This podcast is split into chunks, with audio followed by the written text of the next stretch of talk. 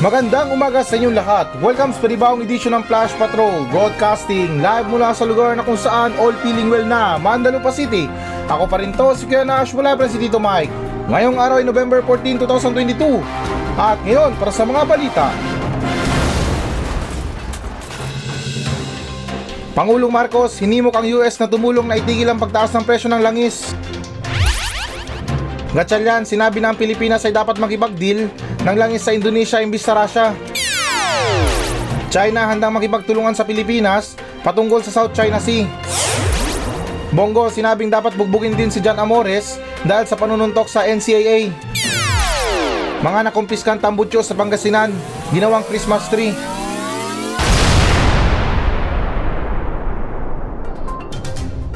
Pangulong Marcos, sinihimok ang US na tumulong na itigil ang pagtaas ng presyo ng langis. So, okay guys, naayon sa ulat ng ABS-CBN News, na hinimok nitong Sabado ni Pangulong Ferdinand Marcos Jr. ang Estados Unidos na tumulong para pigilan ang pagtaas ng presyo ng gasolina sa mundo. At sa isang payag na sinabi dito na kami ay umapila din sa Estados Unidos na gamitin ang pangdaigdigang impluensya nito upang makatulong na mapagaan ang kasulukuyang pangdaigdigang kalagayan ng pagtaas ng presyo ng gasolina na kailangan nating harapin. Yan ang sinabi ni Pangulong Marcos sa ikasampu ng ASEAN-US Summit sa Pompe ayon sa isang payag ng palasyo. At kalagay pa dyan na hinikayat din namin ang pamatagalang suporta ng US para sa pagpapatupad ng ASEAN Plan of Action Energy Corporation. Ang digmaan sa pagitan ng Russia at Ukraine ay nagdulot ng pagtaas ng presyo ng langis dahil sa pangamba sa pagkagambala sa supply sa gitna ng pagpapataw ng mga parusang kanluranin na nagtatarget sa ekonomiya ng Russia. Nagbanta rin ng digmaan sa pangdaigdigang supply ng pagkain at pataba na maaaring makaapekto sa pagpursige ni Pangulong Marcos.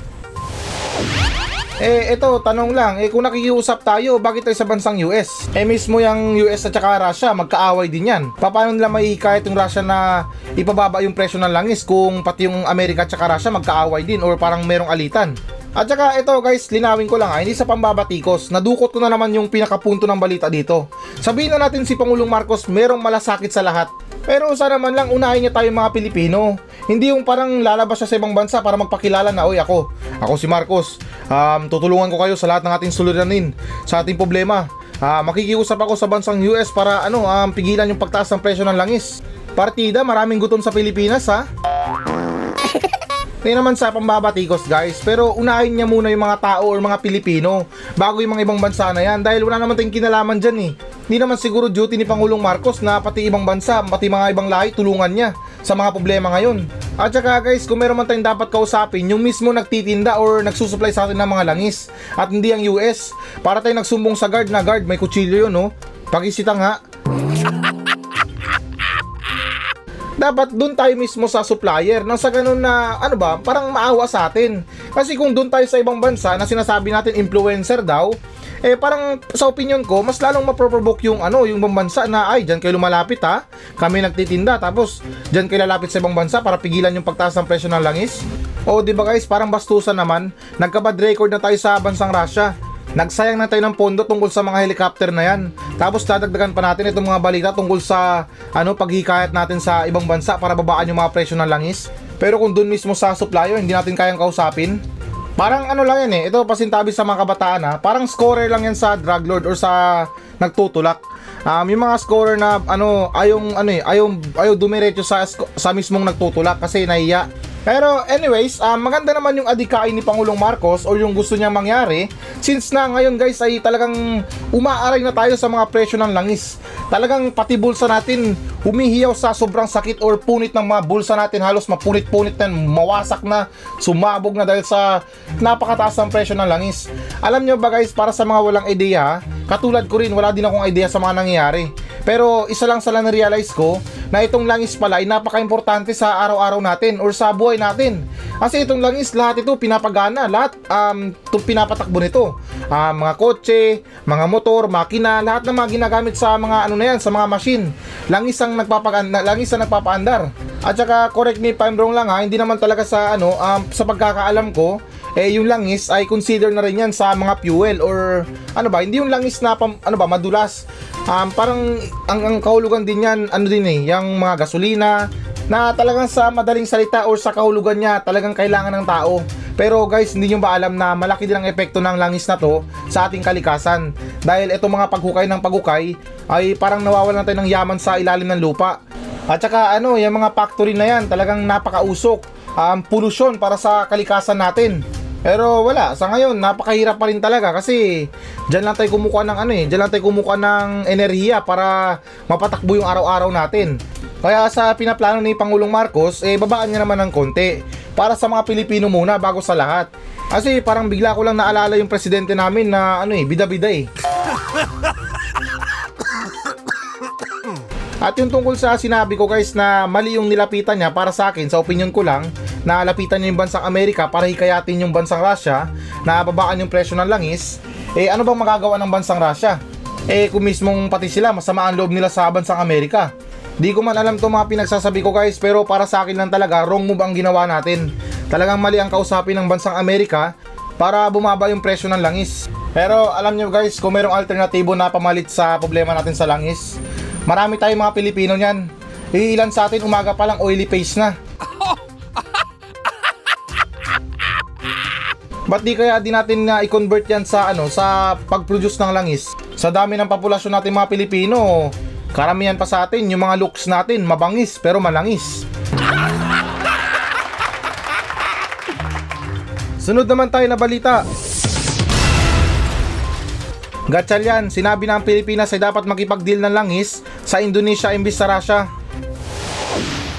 So, okay guys, naayon sa ulat ng ABS-CBN News, na sa halip na makipagnegosasyon sa Russia para sa langis na maaring kinasusuklaman ng US at Europe ang Pilipinas, ay dapat na makipag-ayos sa cold deal sa Indonesia, sabi ng isang senador noong linggo.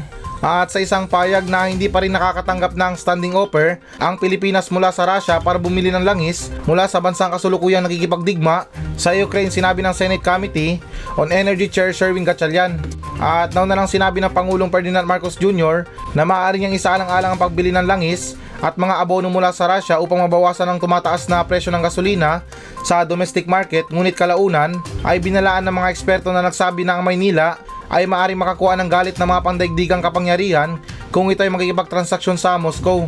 Ang Estados Unidos at European Union at iba pang mga unang ekonomiya sa mundo ay nauna nang nagpataw ng mga parusang pang-ekonomiya laban sa Russia upang parusahan ito sa pagsasalakay sa Ukraine.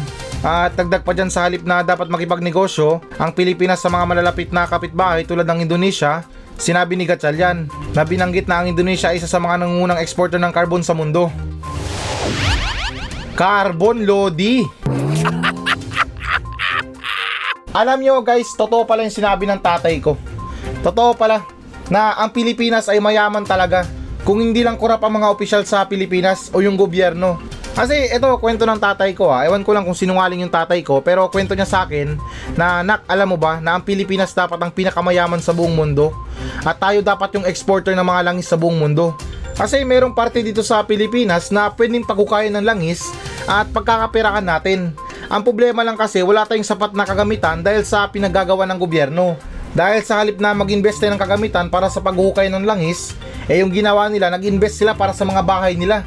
Pinang-invest nila ng mga sports car nila, sa ikakasarap at ikakaganda ng buhay nila. Ang Pilipinas guys at saka Indonesia magkalapit lang yan. Di ko alam guys kung sakop natin yung pinaghuhukayan nila. Pero I think na kung magkapit, magkalapit lang man yun, at dumagdag pa dyan na sinabi ng tatay ko, yung inuukayan natin kapag nagsimula tayong maghukay, um, mapupunta lahat ng langis dun sa inuukayan natin kasi yung lupa, para siyang pabaon or padalos-dos dun sa lupa natin or sa ano ba sa area of responsibility ng Pilipinas. Kaya kapag mayroong nagsimula maghukay doon, lahat ng resources sa ibang bansa or sabihin natin sa bansang Indonesia ay gugulong or parang ano ba mag-avalanche. Oo, tama, avalanche. Papunta dun sa ipinaghukayan natin. So parang tayong magiginabang kasi pag ukay natin or pag umukay tayo, lahat na nasa paligid nun doon mapupunta. Kasi ano eh para siyang pa ano eh parang palalim pa naman tawag doon yung para siyang imbudo. Na kapag umukay tayo mas mas pumupunta yung mga mga anong tarpulanong pwedeng pumunta doon Doon guys sa explanation ko I hope na naintindihan nyo. Maaring mali ako, maaring sinungaling yung tatay ko, pero I think na ano, naniniwala ako or parang malakas ang kutob ko na talagang mayaman ng Pilipinas pagdating sa mga langis at sa mga resources. Resources nga sa droga, hindi maubos-ubos, dyan pa kayo sa langis na yan. Kaya ito, pagsamahin natin guys ha, sa hinala ko, sa hinala ng tatay ko, sa hinala ng mga angkan ko, at sa hinala nyo rin. Kung marami ang nagsasabi na mayaman ng Pilipinas dati dahil kay Pangulong Marcos, or what I mean sa mga Marcos, eh baka totoo talaga. Pero sa bagay, napakahirap pa naman patunayan ng mga ganyan.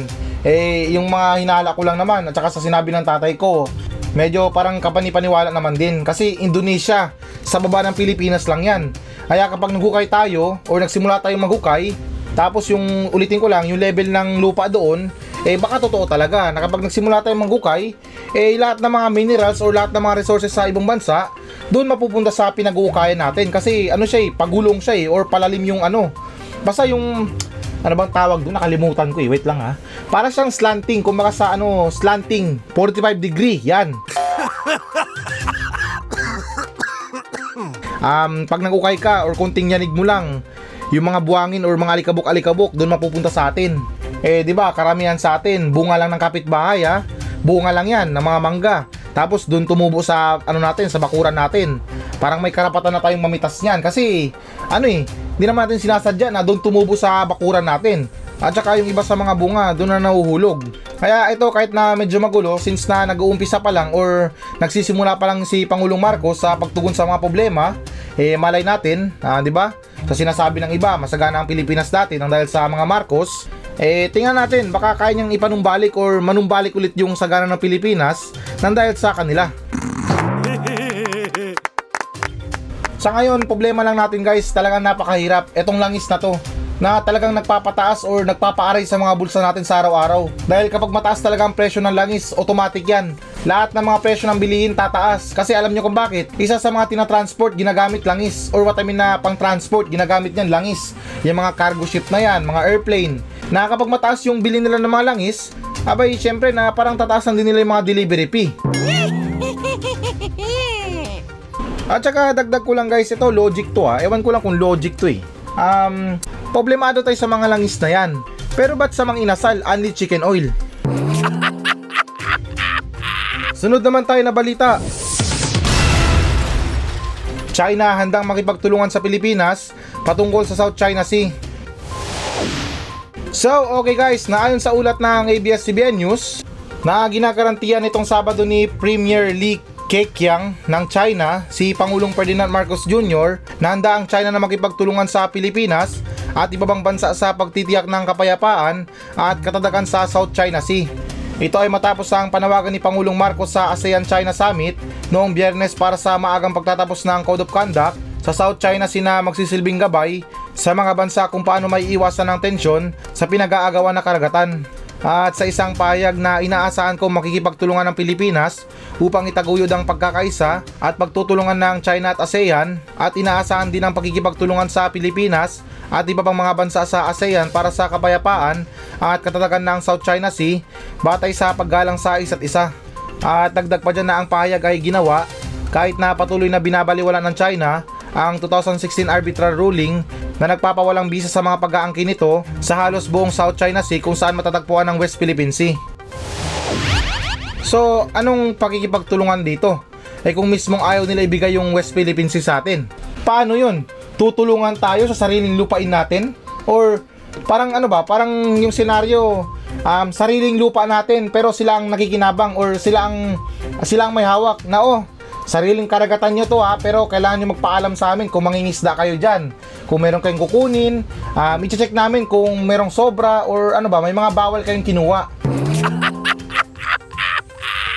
Alam nyo guys, totoo talaga itong mga binabasa ko sa Facebook or sa mga research ko na iba talaga ang ano eh, iba talagang epekto na kapag dumarami yung populasyon sa ibang bansa. Kasi mas lumiliit yung lugar nila eh. Kumbaga mas lumiliit yung espasyo nila. Kaya yung ginagawa nila, naghahanap sila ng ibang lugar para pwedeng mapagtirikan or mapagtayuan ng mga pwedeng pwedeng pagtayuan ng mga arumang tarpulano yan. Isa na yan sa mga lumalabas na hinala ko na kung bakit na itong bansang China ay umaangkin na ng teritoryo. Kasi overpopulated na sila. Ang dami ng mga tao sa bansang China. Kaya yung ginagawa nila, lumiliit na yung mundo nila or lumiliit na yung bansa nila kahit na napakalaki yung bansa nila, umaangkin na sila ng ibang lupain. Tandaan nyo guys, itong ruling arbitral na to. Baliktad, itong arbitral ruling na to ay makapangyarihan to. Kasi sa pagkakaalam ko, halos lahat ng bansa umagri or sumang-ayon na ang West Philippine Sea ay sa Pilipinas talaga. Kaya kung magmamatigas ang bansang China, marami silang makakalaban dahil na nagmamatigas sila. Di ko lang talaga alam kung bakit na sa nakarang administrasyon sinabi pa nila o nakuha pa nilang sabihin yan na punitin ko yan sa harapan nyo eh. Yung arbitral ruling na yan. Makapangyarihan yan guys sa mga walang alam or sa hindi nakakaalam. For your information lang kumaga sa English. Kaya sa paanong paraan tayo matutulungan ng bansang China, eh kung mismong lupain natin yan, tayo dapat ang mamuno dyan or tayo dapat ang makinabang dyan. At saka dumagdag pa to sa ano, hindi naman sa kumakalat or nagpapakalat ng fake news, marami din na nagsasabi dito sa Mandalupa na itong Saba parte ito ng Pilipinas. O, di ba? Ang Pilipinas ay mayaman. Nakakaya sa ibang bansa na tulad ng South Korea na yan or Singapore. Talagang napakahirap dati niyan. Ngayon, mas mayaman pa sila sa atin. Nakakaya para sa isang Pilipino guys na isipin na talagang naghirap yung mga bayani natin para ipagtanggol ang mga Pilipino, ipagtanggol ang bansa na to pero bandang uli malaman-laman nila nagpapaalipin na naman tayo sa ibang bansa. Sa totoo lang talaga guys, hindi ako sa nagpapakalat ng fake news ha. Ito mga opinion ko lang. Nakadepende na sa inyo yan kung maniniwala kayo. Pero yung sa akin lang talaga, malakas ang paniniwala ko na itong ano na to, itong West Philippine Sea na to ay sa atin talaga to. At sa tingin ko na naging notorious lang talaga ang bansang China kaya inako nilang West Philippine Sea, ginawa nilang South China Sea nang dahil sa populasyon nila.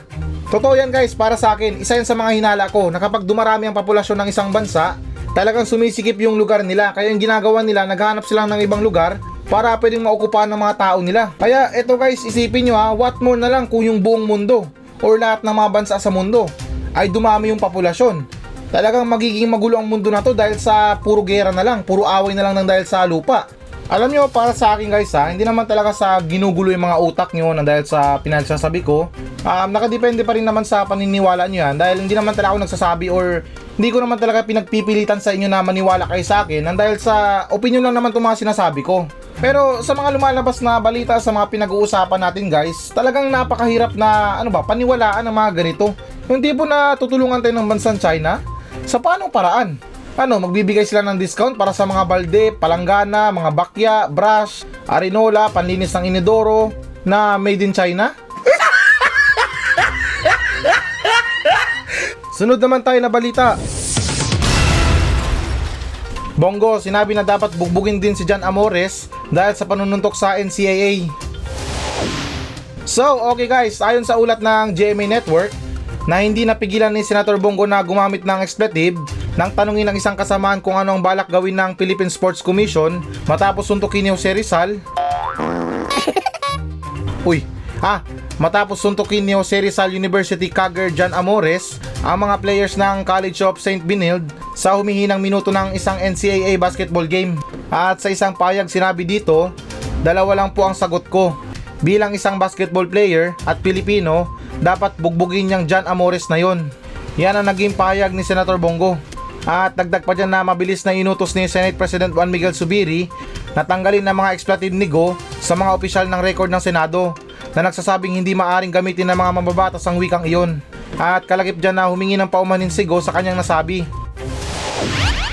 Ay, parang relate ako dito ah. Minsan, tinatanggal yung mga explanative ko ah. Explanative or ano ba tawag ito? Explanatives. Ay hindi, mali. Explanatives. Basta yun na yun. Pero, sa totoo lang guys ha, may point naman si ano eh, si Senator Bongoy. Yung tipo na parang hindi mo matanggap na sinuntok ka ng dahil lang sa laro. Hindi mo naman siya inano or wala naman wala ka namang ginawang masama sa kanya. Ano bang kadalasan na ginagawa natin guys kapag mayroong sumuntok sa atin? 'Di ba gumaganti tayo? Kasi sinuntok tayo eh. Dapat yung din ang ganti natin. Dapat gumanti tayo. Naiintindihan ko yung pagiging professional na kapag sinuntok ka, hayaan mo lang. Pero para sa akin guys, wala sa pagka-professional yan eh. Kahit na professional ka o sabihin mong ikaw ng pinaka-professional sa buong mundo, eh kung tinatapak-tapakan naman yung pagkatao mo, ba't di ka manuntok? O, di ba? Hindi naman sa sinasabi na maging ano tayo, maging violent tayo mga Pilipino, pero hindi naman tayo basta-basta na nagagalit kung hindi tayo inuunahan. Or what I mean na kung hindi tayo rin sinuntok. Pwede tayong makipag-argumento or pwede tayong makipag-debate na oh, ano ano matapang ka ano ano maganon. Pwede yung ganun.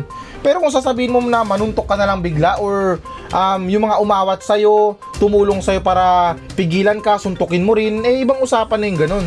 Pagiging professional natin guys, naintindihan ko yan. Pinakadulo, pasok sa bangayan. Professional is professional. Kahit anong mangyari, kailangan mong ipakita sa buong mundo, sa maraming tao na professional ka. Pinakita mo yung dapat. Pero guys, tao lang tayo. Napupuno. Nauutot din tayo minsan. Kahit na, kahit professional ka pang pigilan yung utot mo. Talagang lalabas at lalabas yung baho mo. At saka ito, not sure lang ha kung umiiral itong batas na to sa ibang bansa, especially sa ano sa bansang Saudi, na kapag meron kang ginawang kasalanan, ganun din ang gagawin sa iyo. Talagang napakapantay. Nagnakaw ka, puputulin yung kamay mo. Nanuntok ka, dumugo, paduguin ka rin, suntukin ka rin sa dugo. Or what I mean na suntukin ka rin hanggang sa dumugo. Um, buhay yung inutang mo, buhay din ang pambayad mo. O, di ba? Sa ganyang ginagawa natin, wala tayong reklamo kasi tayo mismong gumawa. Um, tayong ano eh, tayong umutang. So pagbayaran natin 'yon. Kaya for me, hindi naman talaga sa panghihikayat ha, walang masama sa sinabi ni ano ni Senator Bongo na kapag nanuntok ka, dapat yung ganti sa'yo, suntok din. Kasi walang magagawa yung mga kaso-kaso na yan, mayayaman yan. Maraming mga tarpula ng abogadong magtatanggol dyan. At sa ginawa naman ni Amores, alam ko naman yung pakiramdam na gano'n. Yung talagang nagbe-burst out ka, out of control ka, um, hindi mo na alam yung ginawa mo. Pero yan ang pinasok mo eh. Sa lahat ng mga pinapasok natin sa buhay guys, dapat ano eh, dapat malinis. Este, charot lang.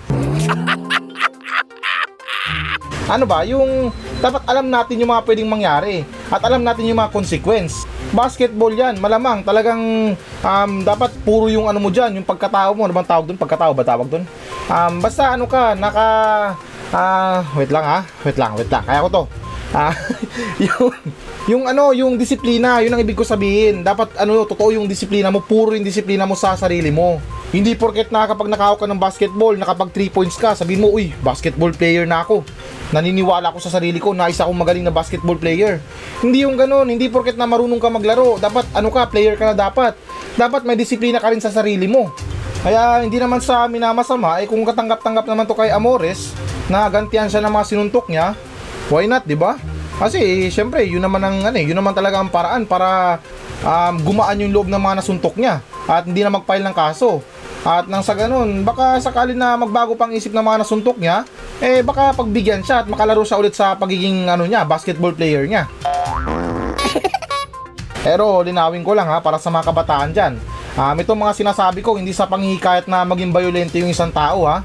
Yung tinutukoy ko lang dito, wala sa pagiging professional. Nasa dignidad ng isang player yan or sa isang tao na naagrabyado. Yung tipo na susuntukin ka tapos magsasorry okay na. Ay walang ganun, dapat gumanti. Sunod naman tayo na balita. Mga nakumpiskan tambutso sa Pangasinan, ginawang Christmas tree. So, okay guys, naayon sa ulat ng ABS-CBN News, naaagaw atensyon ng Christmas tree sa istasyon ng pulis sa bayan ng Urbistondo, Pangasinan na gawa sa mga tambutso ng motorsiklo.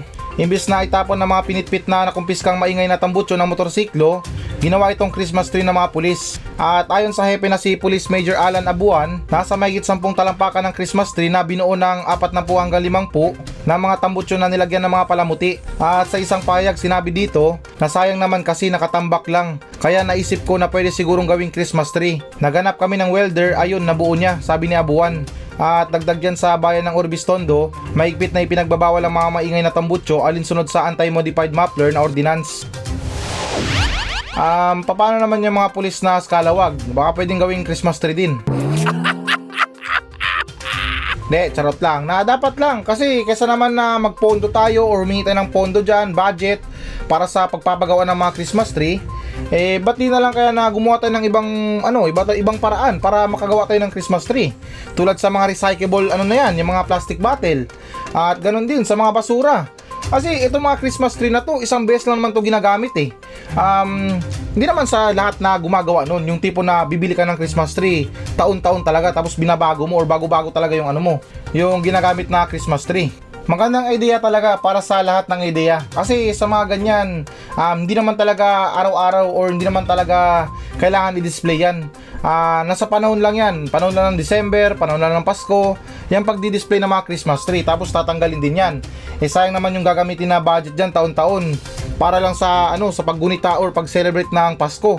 Sayang din talaga eh daming nagugutom ngayon ang daming pamilya na gusto mag-celebrate ng Pasko pero wala silang pang celebrate or kahit man lang na malit na salo-salo eh mas maganda na kung merong pondo yun na lang ipamigay sa mga mahihirap nang sa ganun na masaya pa rin yung Pasko. Kasi yung diwa ng Pasko ay pagbibigayan, pagmamahalan. Hindi yung pabunggaan ng Christmas tree, pabunggaan ng mga Christmas light. At isa pa yung mga maingay na tambutso na yan, dyan din ako galit eh. Yung tipo na umagang umaga pa lang napakaingay na ng mga harurot ng motor. Sa mga walang alam guys, pollution din yan eh. Ang tawag dyan, noise pollution. Napakaingay na ng mundo na to. Ang ingay na nga ng mga nanay natin sa umaga, dadagdagan pa ng mga ingay ng tambutso na yan. Kaya saludo ako para sa mga lugar na talagang pinaghihigpit or meron talagang ordinansa para sa mga maingay na tambutso. Kayo yung mga tunay na bayani dahil sa ganyang klase na pamamaraan, um, naiiwasan natin yung noise pollution. At ito, konting ano lang, konting kawalang kwentahan lang. Ah, may konting alam ako sa mga presyon ng mga tambutso na yan eh. Yung iba sa mga tambutso dyan ay talagang hindi biro yung presyo. Um, kung maniwala man kayo sa hindi, may mga tambutso na umaabot ng 100,000. Oo, totoo, inaabot talaga ng 100,000 yung mga ibang presyo dahil sa sobrang mahal na klase yung tambutso. Pero parang sayang naman kung sisirain lang natin or wawasakin lang natin at ipapang display. Eh parang ah, ano ba, maging ano lang, pang basura lang, parang tingin na pangit lang ba or depende na lang siguro. Kasi yung pinupunto ko dito, um, what if na lang na ah, ipagbawal natin yung mga maingay na tambutso pero wag nating sirain, kumpiskahin natin tapos ibenta natin ulit. Tapos kung mahuhuli sila, huli ulit para yung pera mag-recycle na mag-recycle at makabuo pa siguro tayo or may chance pa na makabuo tayo ng pondo para sa mga mahihirap. At guys, pasensya na kayo ha kung minsan parang hindi nyo ko maintindihan pero yung sa akin lang na ako kasi yung tipo na tao na may pagka matulungin tapos wise. Kasi parang useless din kung sisirain natin yung mga tambutso. Eh, alam niyo naman yung mga presyo niyan, di ba? Um, gawin natin, perahan natin, katasan natin yung mga violators. Um, huli natin yung ano nila, yung mga tambutso nila, ikukumpiskain natin, tapos ibebenta din natin. Tapos yung malilikom na pondo, pantulong sa mga mahihirap or mga palugaw, di ba? At saka dyan lang talaga nauuso yung mga maingay na tambutso na yan pagdating ng, ano, ng New Year, Pasko. Dyan talaga naglalabasan yung mga demonyo eh. Imbis na yung mga pera nyo na pinang ano nyo, pinangtulong nyo sa pamilya nyo, pinangbili nyo sa ano, gatas ng mga anak nyo, eh mas napunta pa sa mga luho nyo. Di naman nakalagay sa Biblia or wala naman nakalagay sa Biblia na mag-ingay tayo sa Pasko, mag-ingay tayo sa New Year. Di ko lang alam pero malakas ang kutob ko na wala namang nakalagay doon. Na sa araw ng Pasko, magbombahan tayo. So, ayan guys, ito na ang pinakahihintay nyo. Magbabasa na tayo ng audience mail. Mula pa rin to sa mga nagbensahe sa atin sa Facebook page ng Flash Patrol. At ganun pa man, it's November 14. Ano bang meron ngayon? Kung anong meron ngayon, ah, happy birthday sa my birthday. Happy Fiesta sa may happy Fiesta. At nakikiramay ako sa mga may lamay dyan. At dito naman tayo sa nagbensahe sa atin. ah, mula pa rin to sa, ano, sa isang listeners natin sa Flash Patrol. Na itong mensahe na to ay nagmula kay Angel Sebastian. Ito ang sinabi niya, Good morning sa'yo Kuya Nash. Tanong ko lang po, kamusta na po ang iyong pakiramdam? Okay na po ba kayo? At pakibati na rin po ang family Sebastian. Yun lang po, maraming salamat. Oh, ayan, binabati ko yung family Sebastian. Kung saan man lupalop ng Pilipinas yan, basta may family name na Sebastian, ah, binabati ko kayong lahat. At Angel, maraming maraming salamat sa pag ano, um, pagkonsulta sa akin. Konsulta ba? Or pagtanong ng aking pakiramdam, ano bang sitwasyon ko ngayon? Ah, ito, sa awa ng Diyos, medyo okay na. Um, di natunog na ilalim ng lupa yung boses ko. Alam mo, isa kang tunay na listeners dahil na syempre ah, ano ka updated ka sa aking pakiramdam at updated ka rin sa aking mga balita. Kasi pasensya na kayo ha kung nakarang episode natin talagang napakapangit ng boses ko kahit na ngayon eh alam nyo naman sa mga trabaho natin hanggat sa walang lumalabas na dugo sa katawan natin hindi nagbubula-bula yung mga bunganga natin eh wala pa ring absent. Ika nga ng boss ni Mang Dodong na tanod namin sa Barangay Silaway. I-biogesic mo lang yan. Pero anyways, Maring Angel, na maraming maraming salamat sa pagkamusta sa akin. Um, don't worry na gagawin ko pa rin lahat ng best ko para mapasaya ko yung mga umaga nyo.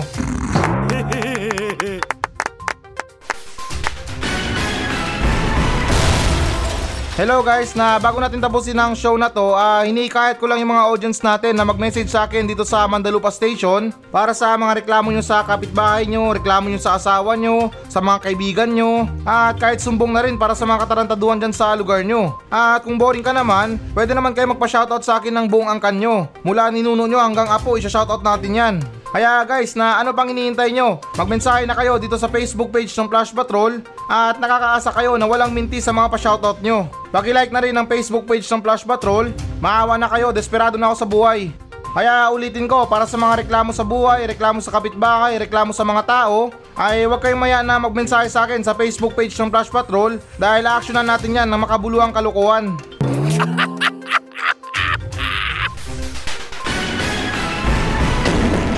So yan muna mga balita ng Flash Patrol sa araw na to. Maraming salamat sa pakikinig. Ako pa rin to, si Kuya Nash. At maraming salamat ulit. Wala pa rin si Tito Mike. Masayang masaya ako. At goodbye!